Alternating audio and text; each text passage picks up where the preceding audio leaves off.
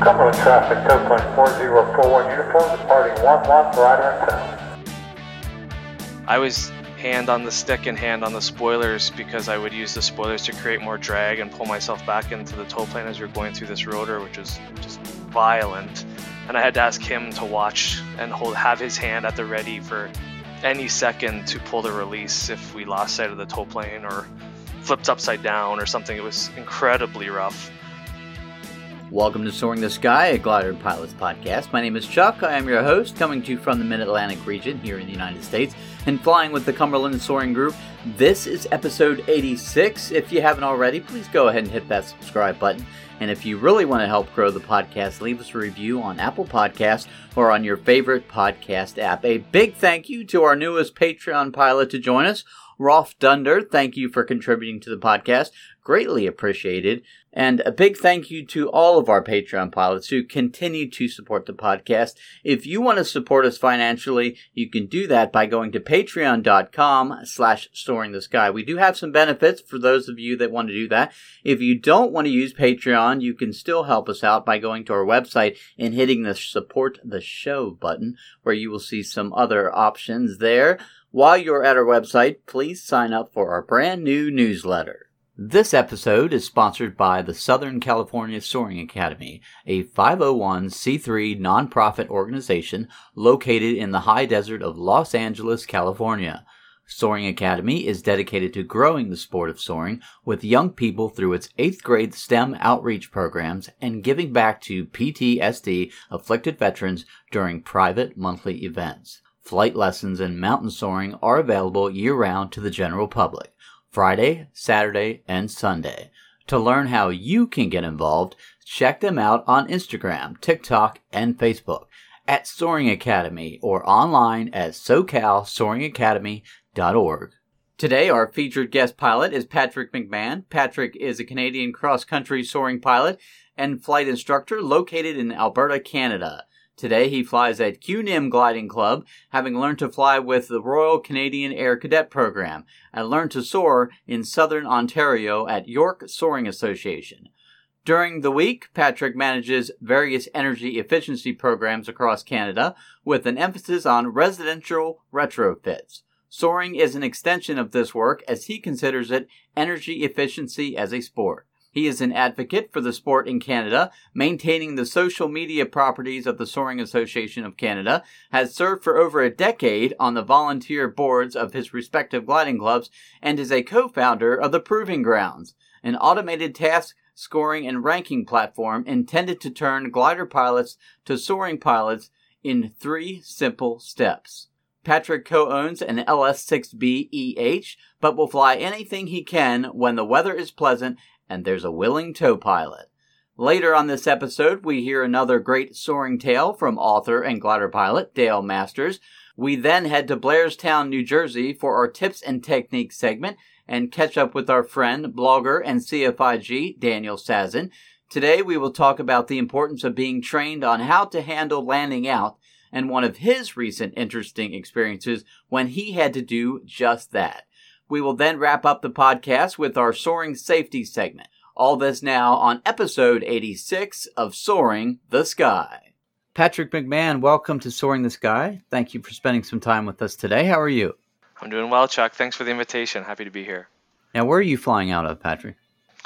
Uh, I'm currently flying out of a club called the Cu Nim Gliding Club, which is located south of the t- city of Calgary in the province of Alberta on the eastern slopes of the Canadian Rocky Mountains. So, can you describe your glider port? What it's like flying out of there? Yeah, we're a club. Uh, the Cu Nim Gliding Club is about 50 to 70 members, depending on the year, and we have um, two cross grass strips uh, located outside of the town of Black Diamond, um, and they're about 4,000 feet long each, one east-west and one just off north-south. Uh, the club has uh, three single-seat gliders, two two-seat gliders, and um, a 250 horsepower Pawnee is our is our operation. Now, I usually ask this question a little bit later in the podcast, but what is your club doing? We were talking earlier before we started this, but what is your club doing to promote soaring and to motivate people to fly? Yeah, um, we've got a couple really interesting initiatives I think that are worth sharing uh, going on at the gliding club right now.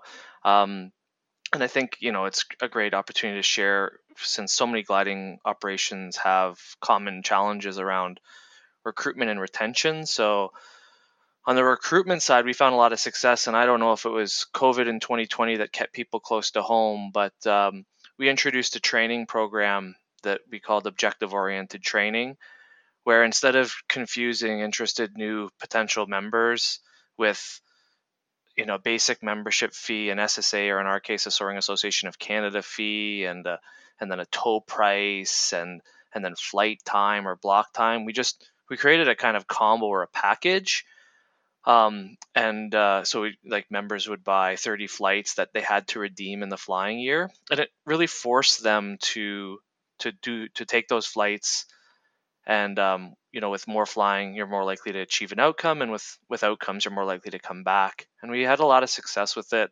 It's um, less confusing to get started and you can introduce the confusion later. Um, it's really easy to market and communicate and um, it lends itself to new members getting those outcomes associated with uh, an active flying season. I like that idea. yeah we're we're pretty happy with it. We've uh, we we have a side of our bargain or you know the club has an obligation to make sure that um, those flights that are pre-purchased and we say you have to use them in the flying year the, on the club side we have to be able to accommodate that. So we actually cut off the number of students that we would take that had no previous flying experience. And uh, so we were over we were fully subscribed in 2020 and uh, we have a wait list that if everybody converted um, would exhaust our student capacity for 2021 already um, so we're definitely seeing the interest, and what's most important is we're seeing the results is uh, from first solos or first solos in a long time or first solos on gliders. We had a lot of really great uh, milestones to celebrate in what's been a difficult year to celebrate 2020. Yes, for sure. But it, it sounds like it'll definitely motivate you to fly more. Yeah, we're like, and then our next phase is this retention issue. So getting those members that we sub, you know, invest so much time into developing and then to see them kind of go by the wayside is we've also we created a, a platform um, at the gliding club myself and some colleagues that we call the proving grounds which is uh, it's an automated task scoring program and uh, so it takes the, the solo pilot or the licensed pilot and it introduces them to outcome oriented flying or task flying starting with a small task around the airfield that they can do without cross country permissions but it starts to introduce the language of cross country soaring and task flying and flight computers and all those tools that are um, you know as important to be able to do aerotow to go gliding um, those skills and that knowledge is necessary to go fly cross country and so at Cu Nim we have a, a we'll do it miles 30 miles rhombus around the gliding club then a 60 mile triangle and a 90 mile triangle out onto the prairies. And uh, so now we can take a student get them to solo and give them those first next steps uh, to develop them into a cross country pilot.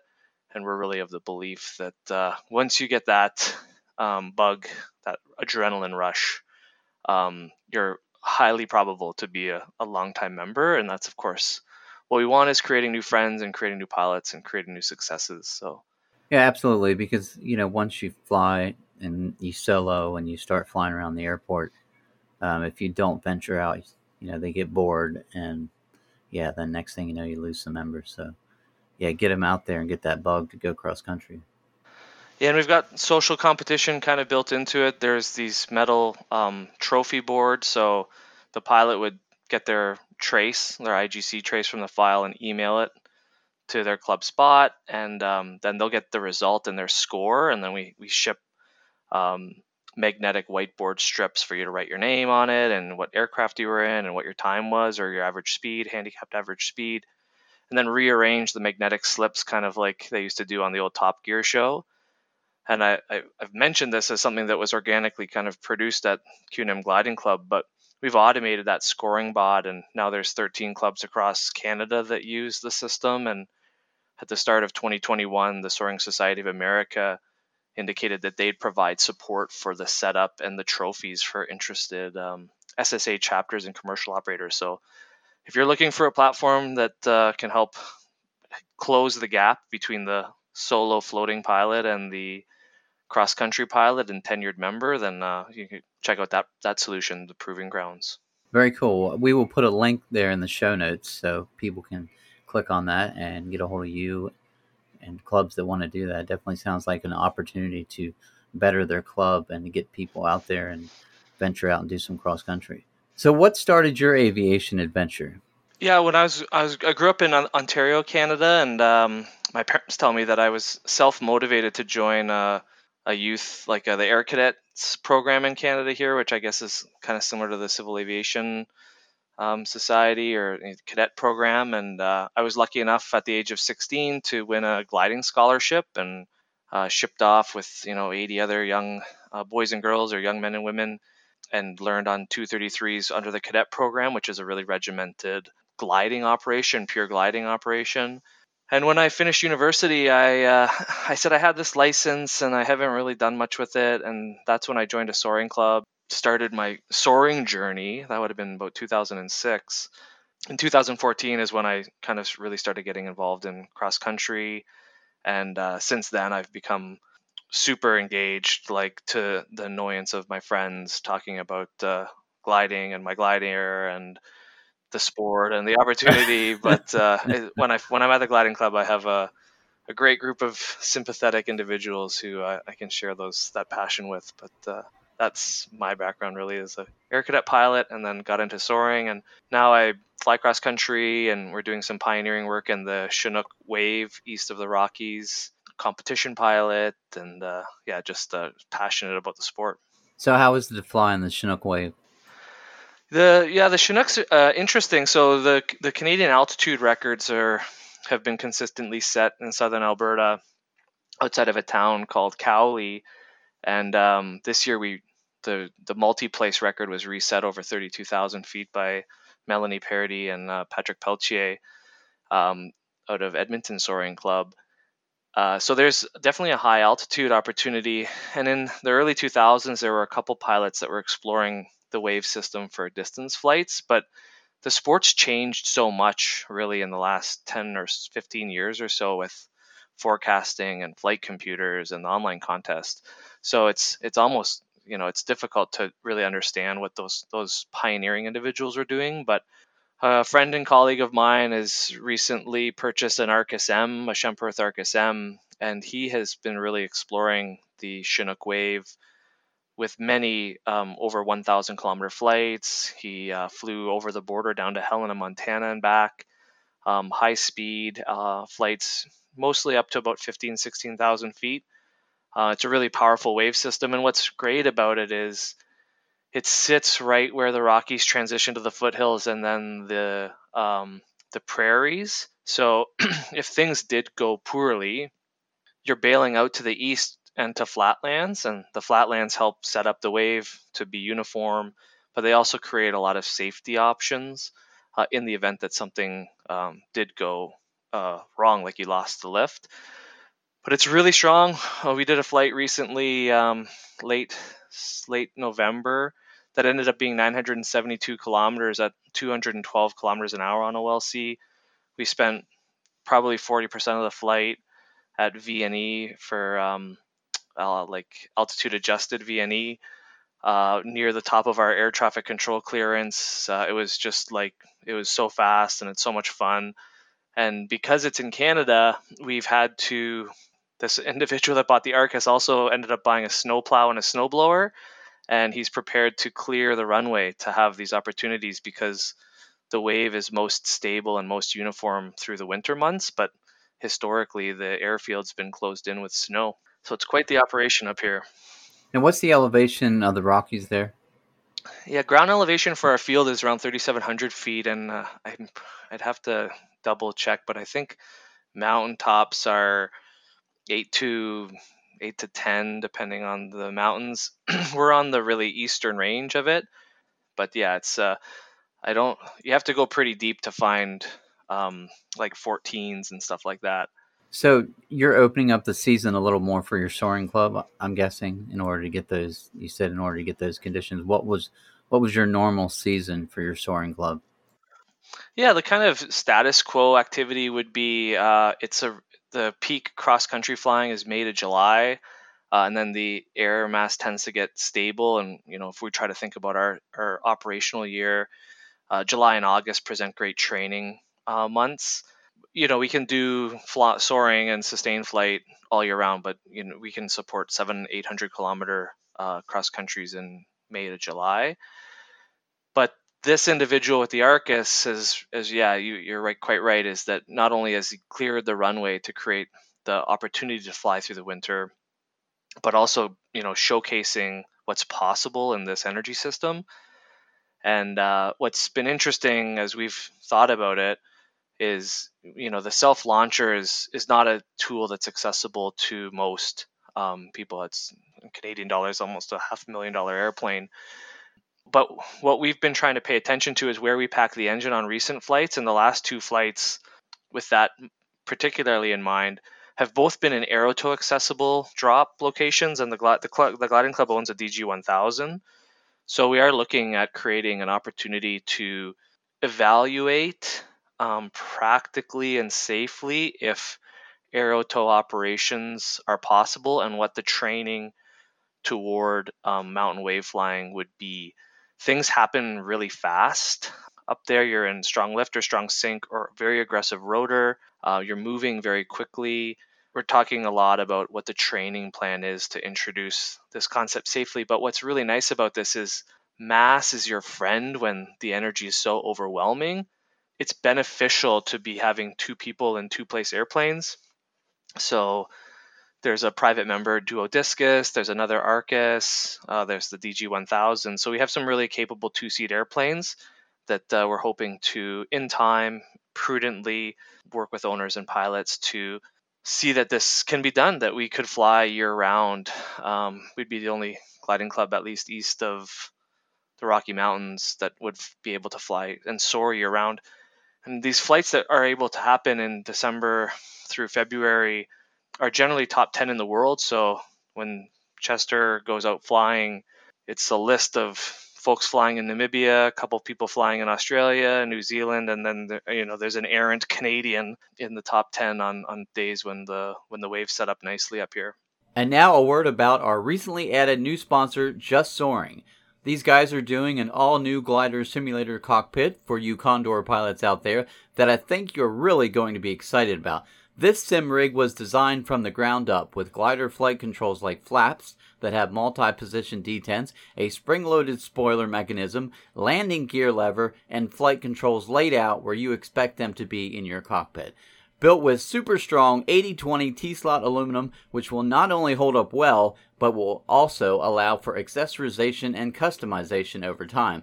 Designed by glider pilots for glider pilots, their mission is to design, engineer, and globally distribute a truly best in class, very affordable performance glider sim cockpit. They plan to start taking pre orders sometime in the next couple months, and they are looking at first shipments to be in spring of 2021. And yes, while they are a U.S. company, they plan to have warehousing in Europe to support that market as well.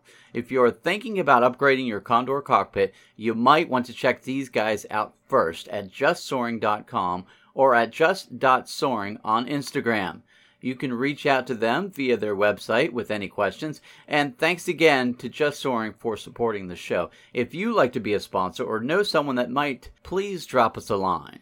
Have you had any landouts?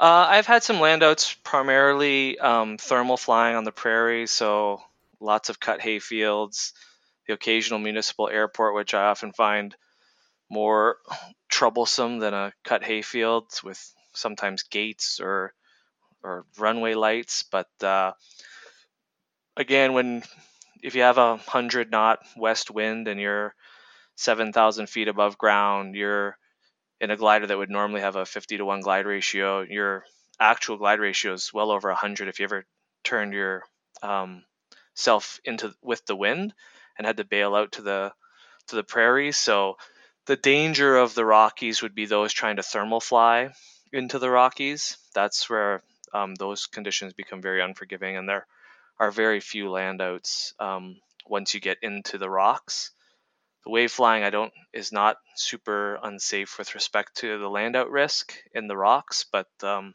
summer thermal flying certainly would would be the risky time to uh, to play with that feature from a lift perspective. So, what are you currently flying? Uh, so I'm a co-owner of a LS4 or LS6B, so flapper on, flapped airplane. My partner and I bought that um, last year, and we got our first flights in it uh, through the 2020 soaring season, which is great. And then when uh, my partner is flying the glider and I'm left flying club equipment, the club has a LS4, a D, uh, ASW19, and a PW5, or I'll be instructing in the K21. We got a brand new K21B or the DG1000. Lots of options, all great airplanes. Yeah, absolutely. Can you tell me about the scariest tow or winch launch? I, I didn't ask you, but you, have you done any winch launches? Uh, yeah, I've done. I had a winch launch training on Schweizer's back when I was a cadet pilot. I flew at a, a gliding center for the cadet program that was winch operated. My first solo winch launch, I had a cable break, but I was on a massive runway, the Air Force training uh, detachment we were training at. Um, but as a first introduction to solo winching, I had a cable break. Uh, as far as rough aerotows, um, the high altitude flying that is done at that town I mentioned at Cowley, um, the Alberta Soaring Council here organizes two camps at that site, one in the fall and one in the summer. The fall is known for these really high altitude flights, but the general operation there is to tow through to the primary wave, and you have to go through this really aggressive rotor.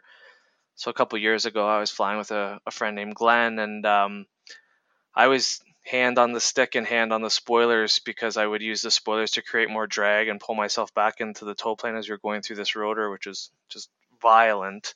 And I had to ask him to watch and hold have his hand at the ready for any second to pull the release if we lost sight of the tow plane or flipped upside down or something. It was incredibly rough. So that would be my roughest tow tow experience for sure is going through the rotor and the and the wave out here. So ob- obviously, um, you've had, I'm sure, some memories of flying in formation, either with some birds or maybe some other gliders, other aircraft. Anything that sticks out?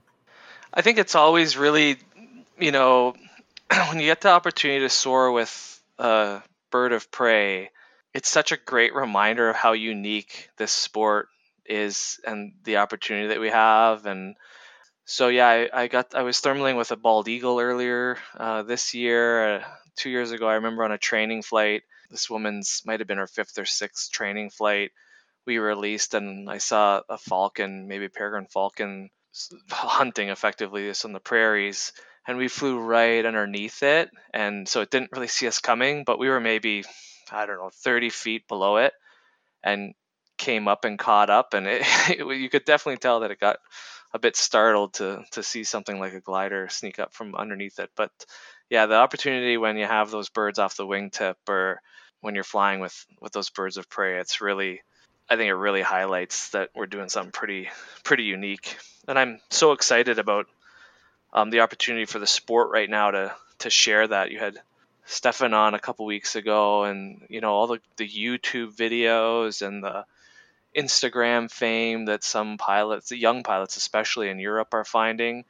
Um, it's really great to see how much content is being created in the sport right now, and I often say that it's, it's you know it's never been easier to tell our story with um, sharing posts on SkyLines that creates a map that your that my mom can understand and and then platforms like Facebook and Instagram and Twitter and TikTok and all these kinds of things to really highlight how accessible soaring actually is and how amazing uh, the activity is. So it's uh, I think it's a really great time to be in the sport. And what's the scariest thing you've seen from the cockpit, or maybe scariest thing you've seen from the ground, and what did you learn from it?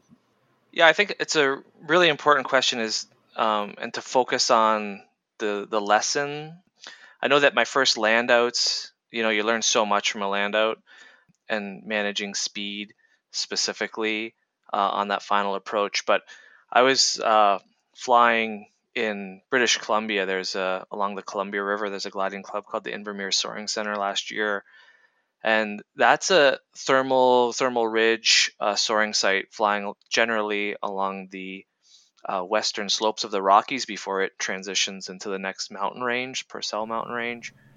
Those conditions really force you to stay on on your toes I don't know if it was necessarily uh, like scary. I would hope not to be necessarily scared in the cockpit, but staying aware and really that really forced me more than I would find on a on a thermal flight over the prairies, uh, the need to keep safe options and understand, you know, what's the implication of being on this side of the rock versus that.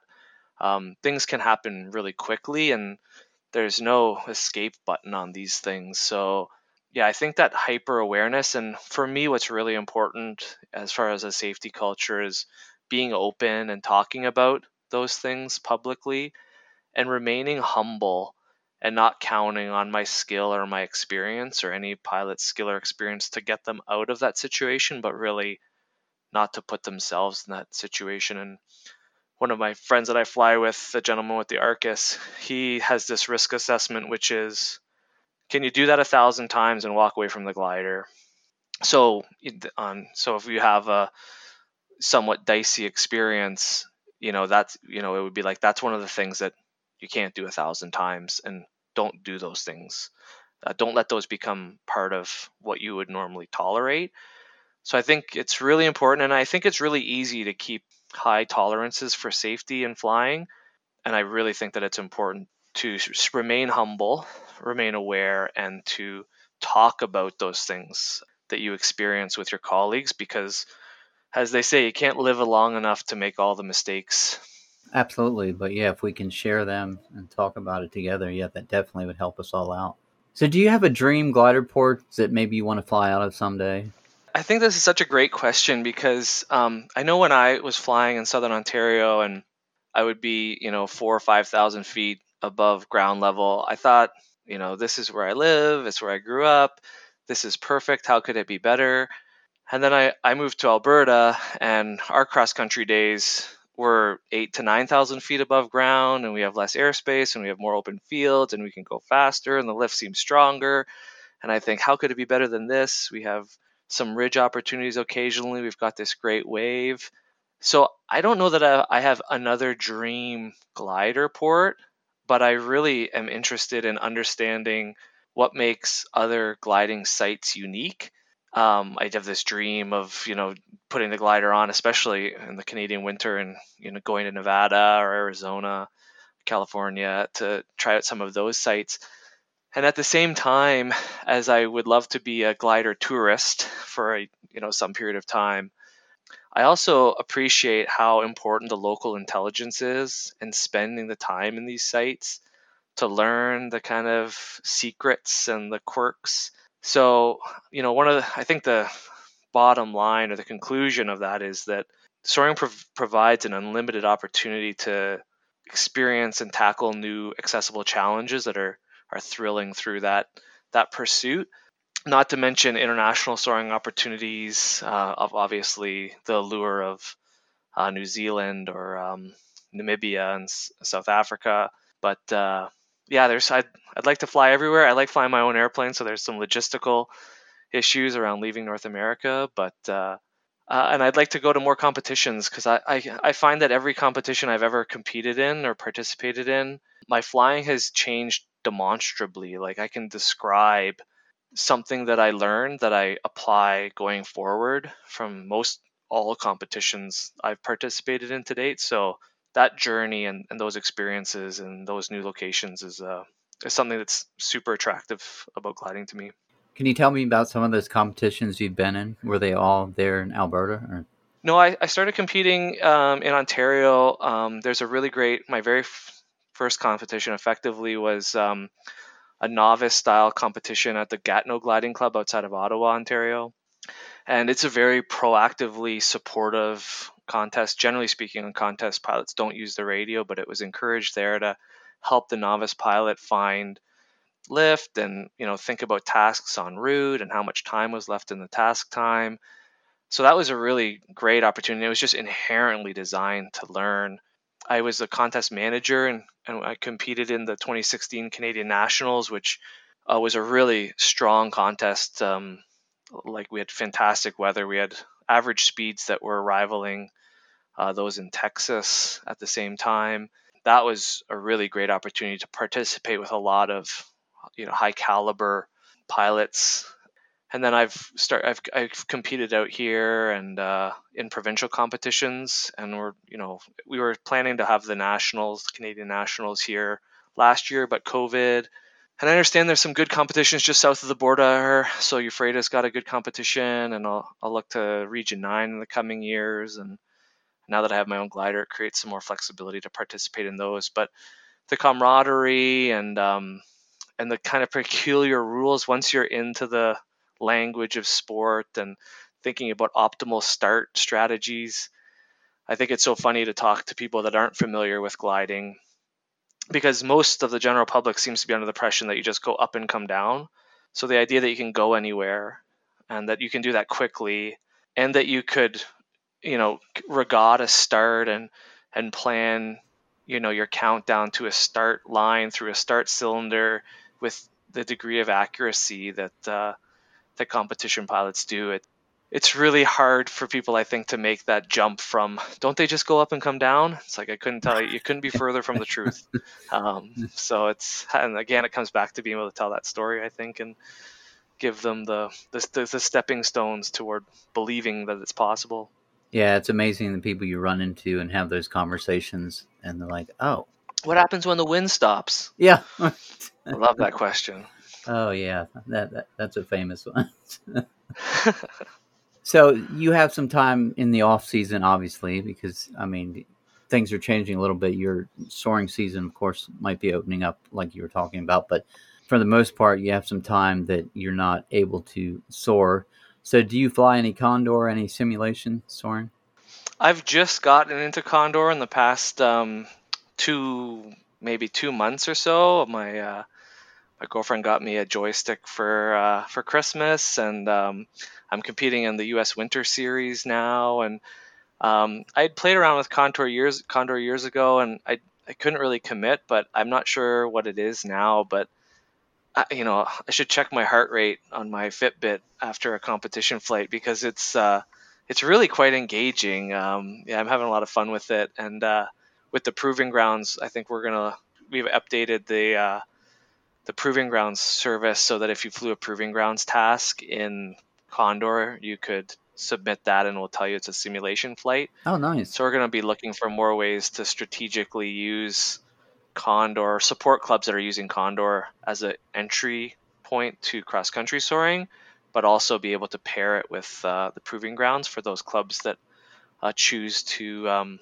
take advantage of that offer or see value in that platform. So yeah, I think it's uh, really neat, and our club organizes our communication through the chat platform Slack, and we've got a, a Condor channel on Slack, and where everything else for club communication is quiet. The Condor Slack is alive and well right now, and maybe a week in the next couple uh, U.S. Winter Series flights. I think half the I have a suspicion that half the pilots are going to be from the Cu Nim Gliding Club. So, uh, yeah, we're we're a good group here, and we uh, we're having fun with it. But uh, it's uh, it's an incredible product, and it's so realistic. It's actually remarkable um, how realistic it is. So yeah, it's a great tool and it's great fun, and it, it certainly helps keep the continuity of the culture going through the winter. Absolutely, you know, and and the more like you have, you said you have the stick. If if you get the pedals, um, even go up to the VR, the VR puts you totally immerses you in it, and it's it's it's pretty well. I was worried about using XCSoar. I'm a XCSoar pilot and want to you know improve my layouts and stuff like that perpetually but um, so i had poo-pooed the uh, vr and a colleague of mine at the gliding club um, they shared a video someone in the us has posted like how to mount a XCSoar screen in the foreground so I, I've just got everything set up and I got one of these TrackIR things. So I, for the time being, I'm, I'm invested in head tracking, but I'm interested to uh, I wonder how long it'll be before I uh, do the VR thing. But it's incredible. Yeah, it's super great. Once you uh, put the VR on and do some soaring, you'll be definitely doing more. that's a that sounds like a warning, not an invitation. oh yeah, it's it's it's a lot of fun for sure. I always uh, give everyone the chance to give any shout outs if they want to thank the people that were influential in their soaring. So, would you like to do that? Yeah, there's a, a number of people. I'd be remiss not to mention my colleagues that are working on the uh, proving grounds with me. So, our our astute technical coordinator is uh, Casey Brown, and um, the person that's running our tasks is Chris Goff. And interesting thing about Chris Goff, he's a third generation diamond recipient, so father and grandfather. I'm not sure how many people out there can lay claim to that. Two or three primary mentors that I've had in uh, in coming up in soaring. One's Charles Peterson, who's uh, he flies still in Southern Ontario. Taught me a lot about the art of the possible with gliding politics and working on volunteer boards, but also on cross country soaring. My friend Randy Nielsen, he uh, shepherded me through my first few seasons of cross country soaring. I was flying an LS4B, he was flying an LS6B, which I now co own. And um, he was really influential for teaching me kind of the principles like Patrick, if you wait until the day is good, you will have missed the best part of the day um, and uh, did some good dual flying and, and learning how to read clouds with a gentleman, Tony Furman. These were all in Ontario. And, uh, and then there's a, a, a, legend in Alberta gliding. Unfortunately, he passed away with cancer recently, but uh, Phil Stoddy was. Uh, he was a, a, short man in stature, but he uh, carried a lot of weight and as, uh, is really the foundation. There's a really great community among the four gliding clubs in Alberta.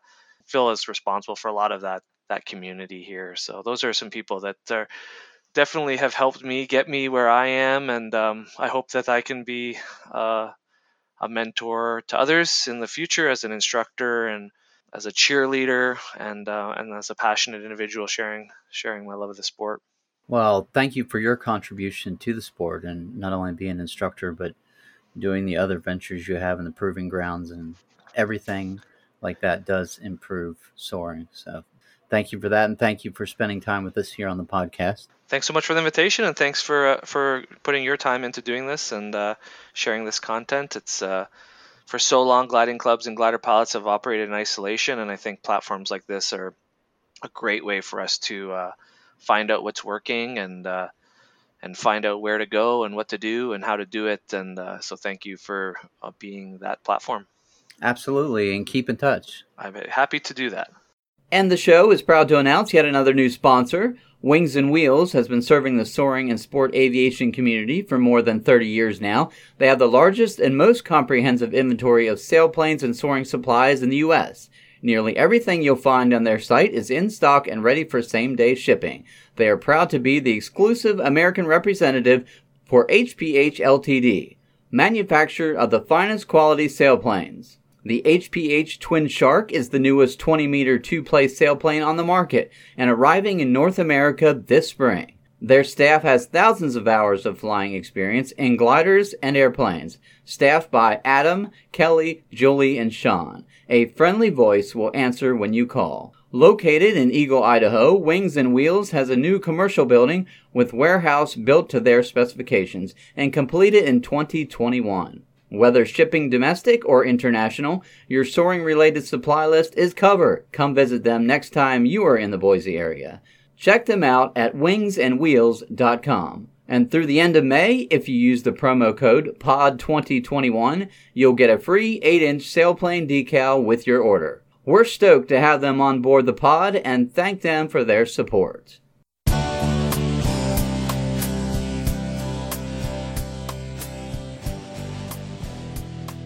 Dale Masters joins us right now for another Soaring Tale with Dale here on Soaring the Sky. So here's another one about towing, and it has to do with a 15 year old girl who was, uh, again, a line crew person and a solo student pilot. And she had already, she'd soloed and she knew some stuff. So we were doing an experiment uh, for, the, for the last time, for the first and last time. Uh, we wanted to try more or less simultaneous launches. So we had two strips, a grass strip and a paved strip. Uh, of course, lights on the paved strip, which means there's one strip of lights between the grass and the pavement. And we had two tow planes and two gliders and two tow ropes. And this 15 year old line kid connecting it all, a total of uh, six pilots, two tow pilots and four glider pilots, and uh, we were just about ready to, to go. Everything was hooked up and ready to start. And one of the tow planes shut off the engine. The tow pilot got out and walked back to the middle and just stood there with an angry look on his face. And we were wondering why. Well, he's the only one who recognized that the uh, the tow plane, uh, the glider on the grass, was hooked up to the tow plane on the pavement, and the glider on the pavement was hooked up to the tow plane on the grass. And he caught that just before we all started to move. So, you, you, you know what happened next. We just didn't do that. We realized that was a stupid mistake anyway. We, we just canceled that experiment. But as it turns out, the same girl later that season, she was going up on her umpteenth solo, and uh, the little lanyard that holds the canopy from going too far open, that had had worn and broken. So we just grabbed some tow rope, cut a length off, some old tow rope, and uh, tied her a, a rope lanyard on the canopy, and she went and had her flight. But once she was up there, she realized, well, when I move the stick all the way back, I, I, I can't go all the way back. You know, if I if I go back and try to go to either side, I can't move it at all.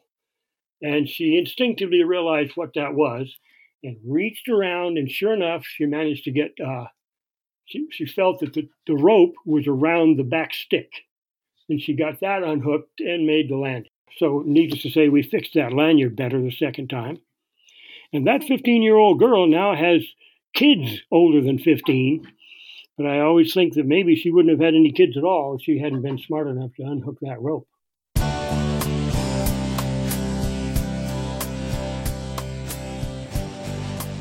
And now we join Daniel Sazhin from Blairstown, New Jersey for our tips and technique segment.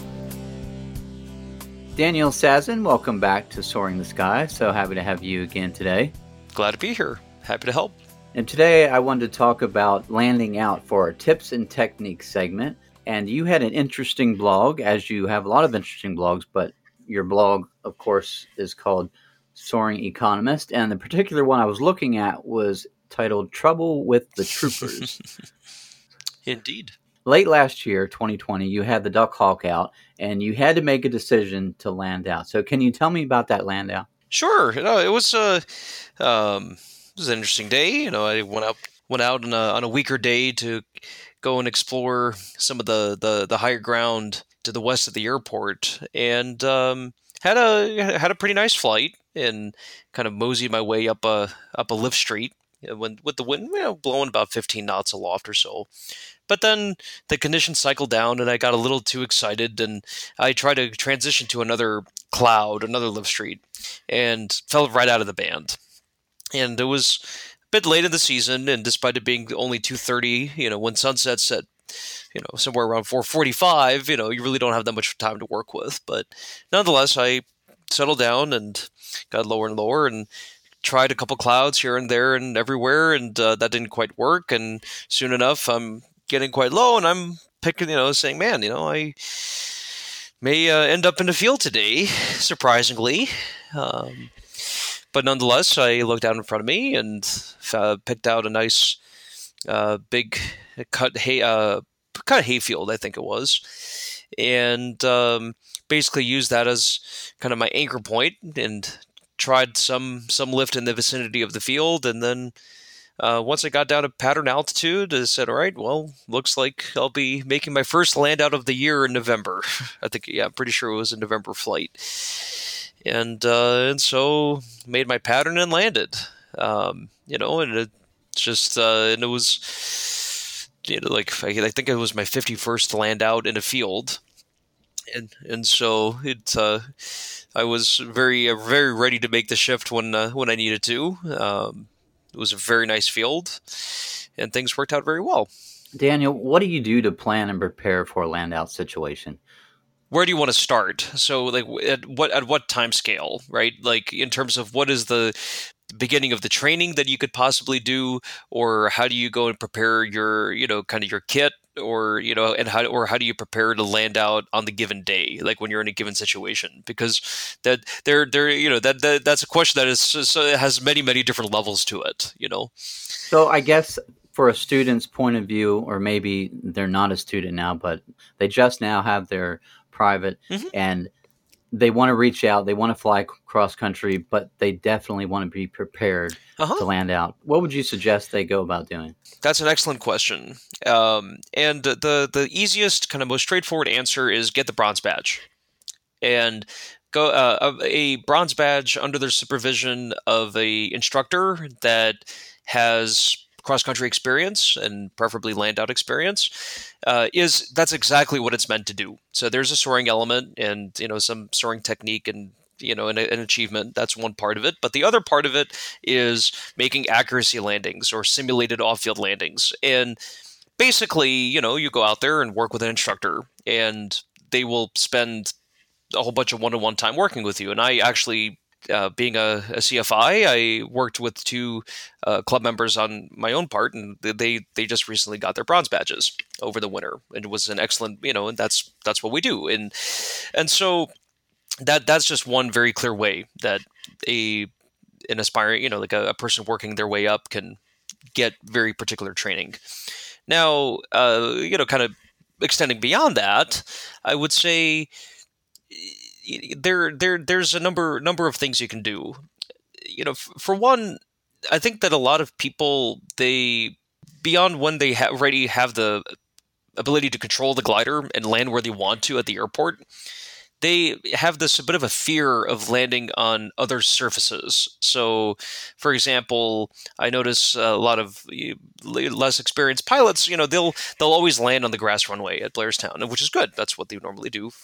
Uh, but then they the the concept of landing on the asphalt pavement is scary, or the concept of landing in in a in a in a plowed field is scary, and to some degree, you know, I mean, so certain things can be trained. Like you can fly with an instructor and land on pavement or land on grass, or you know, if, if you haven't done one or the other, and you should have those experiences if you can. Uh, seek them out because it's, it's just good good practice and good training. Um, but then with something like landing off in a field, um, that when you go and, for example, go on a retrieve, you know, you, you then you can kind of work out the dynamics and what that looks like and how it feels like, or even watching some YouTube videos and things like that. That it really the glider handles the surface just fine. And once you kind of can overcome that aspect, you know, of understanding kind of how a landout works, then it goes into things like, well, how do you find, you know, how do you figure out, you know, kind of where where to go, you know, what what what's a good field and what isn't, and you know, a lot of that comes from you know training such as in the bronze badge uh, and working with someone. A lot of some of that comes from looking at fields on your own. Like uh, uh, a um, cross country pilot when they're driving to the airport they're you know they they go and listen to their music or listen to uh, chuck's podcast you know but then they're also looking outside and they're looking at the fields and saying yeah i could probably make it into that field you know and you kind of play this game in your mind saying well you know yeah well that's that short field you know like if i go and i make this the right right kind of slip and I have the right kind of wind and that has the right amount of slope that yeah I can make it into that really short field. No, not really, you know, but it's just you sort of play that mind game with yourself, you know. And uh, but then you, you sort of you you kind of constantly work out what those techniques might look like, and then and when you're actually serious about you know like certain fields being useful, you might look it out, you kind of glance at it and say, yeah, well that field is landable. You know, I could easily get a glider in there, no problem, and maybe that field will be of good use to you at some point and so and as you've done that sort of thing and then you know beyond that you can look at google earth or you can look at uh, play you know do some of these things in the simulator preferably under supervision like in condor um, and go from there. So there, there's a i mean that was a bit of a rambling reply. I apologize for that. There there's there's a lot of things you can do you know starting with actual training with someone um, and then using the simulator and just kind of putting some good thought into it. Reading books you know, like Kai Gertsen's guide to cross country soaring and landouts. So yeah, there's a lot of resources out there. You know, tying all those together, I think is a great way to always be aware of where you are. Like you said, even driving, simulator is great. All those things kind of bring it together so you're aware of where you're flying. So things got a bit interesting even after you were on the ground and you and the glider were in good shape. So what happened? Oh well, I mean, landouts are always an adventure to what to in various ways, and so you're gonna have your crew coming to get you with a trailer. You know, you're gonna go and go for a hike, preferably find the landowner if you can. Yeah, and you know, and you're just sort of you go and you, you, you kind of explore your surroundings and try to make the retrieve go smoothly. And uh, you know, and actually things worked out really well on it ultimately. You know, I mean, I, I went and found uh, a pair of friendly neighbors. I don't remember their names. Uh, I should have wrote, wrote it down. Uh, nearby. But they they took me in, gave me coffee, you know, had a, had a wonderful conversation, and I was hoping that those uh, folks could find the landowners because you know you're you know if you can find the house and you know and, and the landowner happens to be there, that's the that's you know it's always good to let them know that you're you're down safe and you know and, and ask you know if you can go and retrieve the glider, which they invariably will always say you certainly could. Um, but in my case, I just couldn't find the landowners, so I tried to find a neighbor that could get get in touch with them. And those folks actually really helped out. They um, contacted folks around, but they couldn't get a hold of the people that owned the field. But anyway, um, my my crew came and figuring that I, I had made contact with at least someone in the community that would eventually pass the word that everything was fine. I um, we we worked our way back out to the field and got the glider apart, no problem. But then the person that uh, took care of the field, the caretaker, saw saw that we were going in there and uh, got uh, uh concerned, and uh, he came out and you know and was um, he ended up talking to the neighbors for a while. I didn't even realize he was there uh, because the neighbors were going to go over and take a look at the glider. They were going to see how everything worked and all that sort of thing. But they they were you know they didn't venture into the field and instead they were talking to the to that fellow and uh, he ended up going and getting a hold of the local authorities uh, just to kind of make sense of the situation. And uh, they came and and you know and I talked to the cops, talked to the, the caretaker on the way way out because I, I didn't even see that he had come, and everything worked out. It took a little while. Just the the the local authorities decided to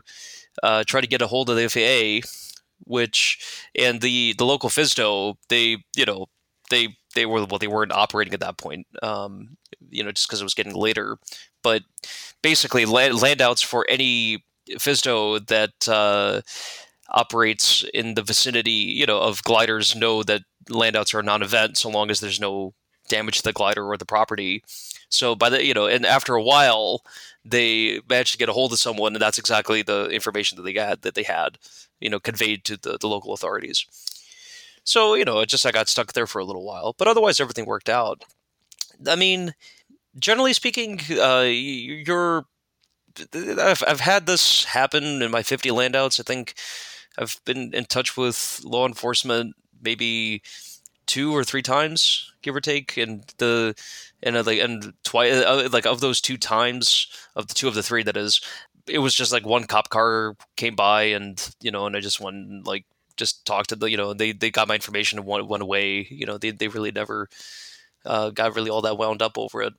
But that being said, I mean, so long as you have your documents and you know everything works out um that you know there it's it's not really an issue. And and really the important kind of thing to realize is there's two separate episodes to a, you know a flight and a, and a, and a resulting land out you know there's the there's the flying side of things where you go and you you do you know you pick out your field and you make a safe landing and and you judge that in a certain certain set of ways, right? You you want to make sure you have, you know, well, you know, a, a good. You want to select a good field. You want to have a well constructed pattern.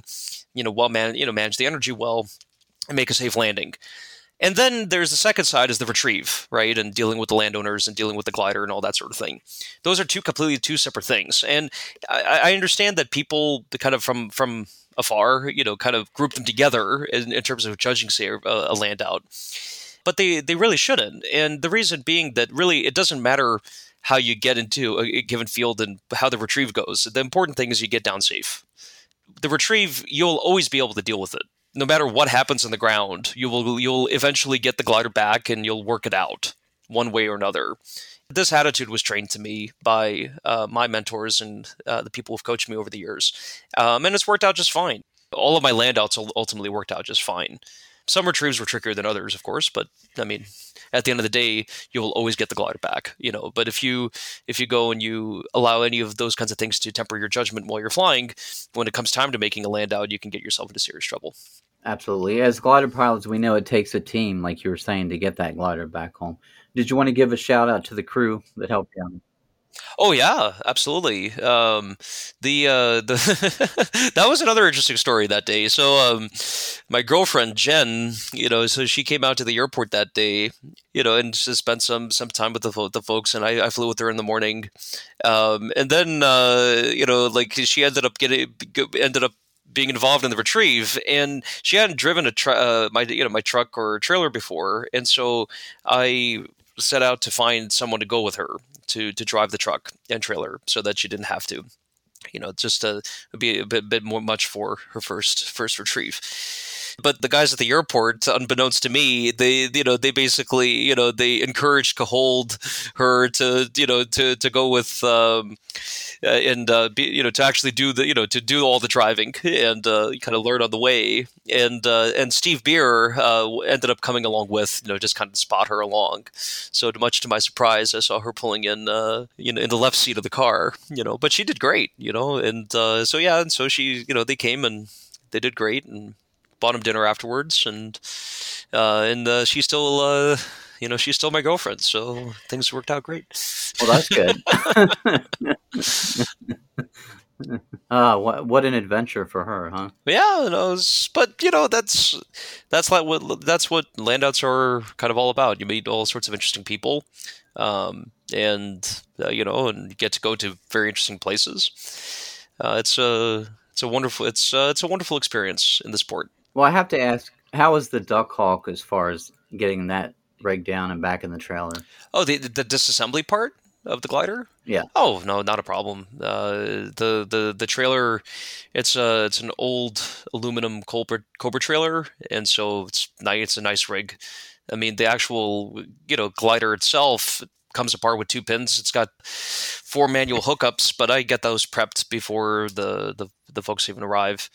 Uh, tail tail comes apart easy. I mean, you know, it's about the same as any modern glider, really. And the the trailer is well set up. I mean, honestly, uh, for anyone wanting to go cross country, it uh, it really really does help to get acquainted with your trailer setup and preferably have it well prepared, you know, and everything good to go, uh, or at least have a crew that is very well acquainted with it.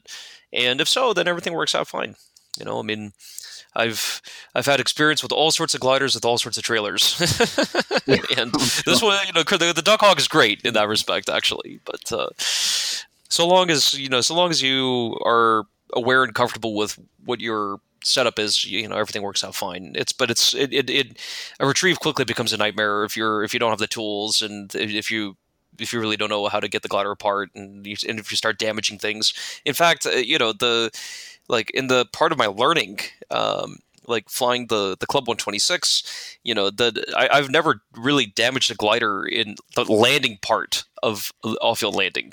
But like going and like putting scratches and dents and like like these minor kinds of things by doing dumb stuff on the retrieve you know those kinds of things i i learned because uh, you know more the hard way and you know things that i would not like to do again right? And so if you getting well acquainted with how to get the glider on the trailer, or at least have people with you that are very comfortable with that is a is a is a really good thing. Oh, absolutely. Well, Daniel, thanks for being on the podcast again today. It's it's been great to have you back and interesting story about some landouts and how we can be prepared if we get in the position, which we eventually do. So thanks for thanks for talking about that today. My pleasure.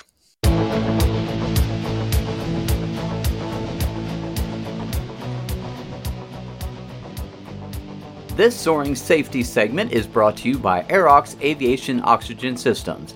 Aerox, number one in portable and engineered oxygen systems. Your source for FAA approved oxygen mask and portable oxygen systems. Aerox now introduces the Aerox Pro 2 Plus Flight Bag Portable Oxygen System. Small, lightweight, and simple to use. The Pro 2 Plus is perfect for the occasional user who wants the flexibility to access higher altitudes without worry about flying impaired. Now available at Aerox distributors and at aerox.com. Aerox, engineered for aviators. You can't leave anything to chance, and and that goes from the moment of putting the glider together to the time you begin to take off, and then while you're in the flight mode, you're thinking ahead of the aircraft, you're ahead of everything. You make sure that you've considered all aspects of what can go wrong because they probably will. Uh, I'll, I'll tell you one one rigging experience I had, or I had a couple of them, but I'll tell you one that uh, that almost killed me. And uh, I remember this this goes along the lines of don't let yourself be distracted when putting the glider together. I was putting the guy, I, I would, often did this when I flew alone out of uh, Orland when I was up there with the uh, Chico Club. And uh, we'd fly, uh, fly alone often and I'd have to put the glider together often. And I had my son with me on this particular occasion.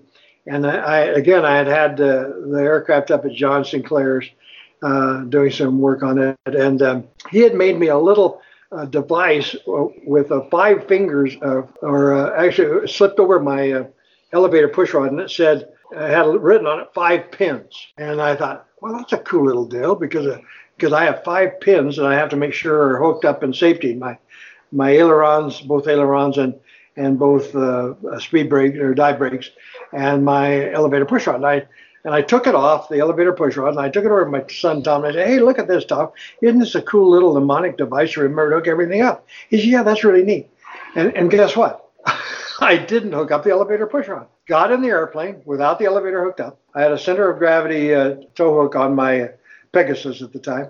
And as soon as I got flying speed, the aircraft kited. And I knew what had happened immediately. I reached for the release and pulled it. Of course, I'm nose heavy now, and my nose pitches over. And I and I said, well, all I can do is keep the wings level.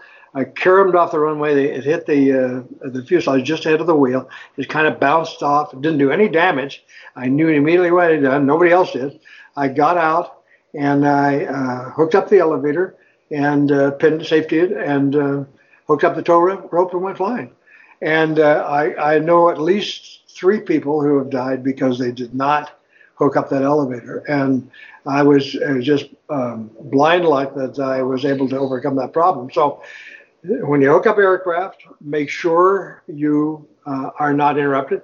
And secondly, obviously, I didn't do a, control check, and uh, because I would have found it on a control check. And uh, so th- all those things, uh, you know, you, you look at things that'll that'll keep you alive uh, after and through a flight, and those are some of the things I found during the years. Thank you, Gary, for your contribution to our soaring safety segment. Gary has flown gliders for over 40 years and has some amazing stories. You can check them out and hear our entire chat with him on episode 31, and that one is titled A Pioneer of Soaring. Thank you for joining us today for another soaring journey here on the podcast. Until next time, stay healthy, stay safe, and happy soaring. If you would like to say hi and let us know where you are enjoying the podcast, we would love to hear from you. If you are a glider pilot and want to share your aviation journey, contact us at chuck at soaringthesky.com or send us a message on our website at soaringthesky.com and Chuck will get in touch with you. We hope you join us next time for another soaring adventure here on Soaring the Sky, a Glider Pilots podcast. Soaring the Sky is written and produced by Chuck Fulton, co producer Mitch Thompson. Original music for the podcast was written and produced by Kim Spangler. Graphic design for the podcast was created by Zachary Fulton. Voiceover work was done by Michelle Perez.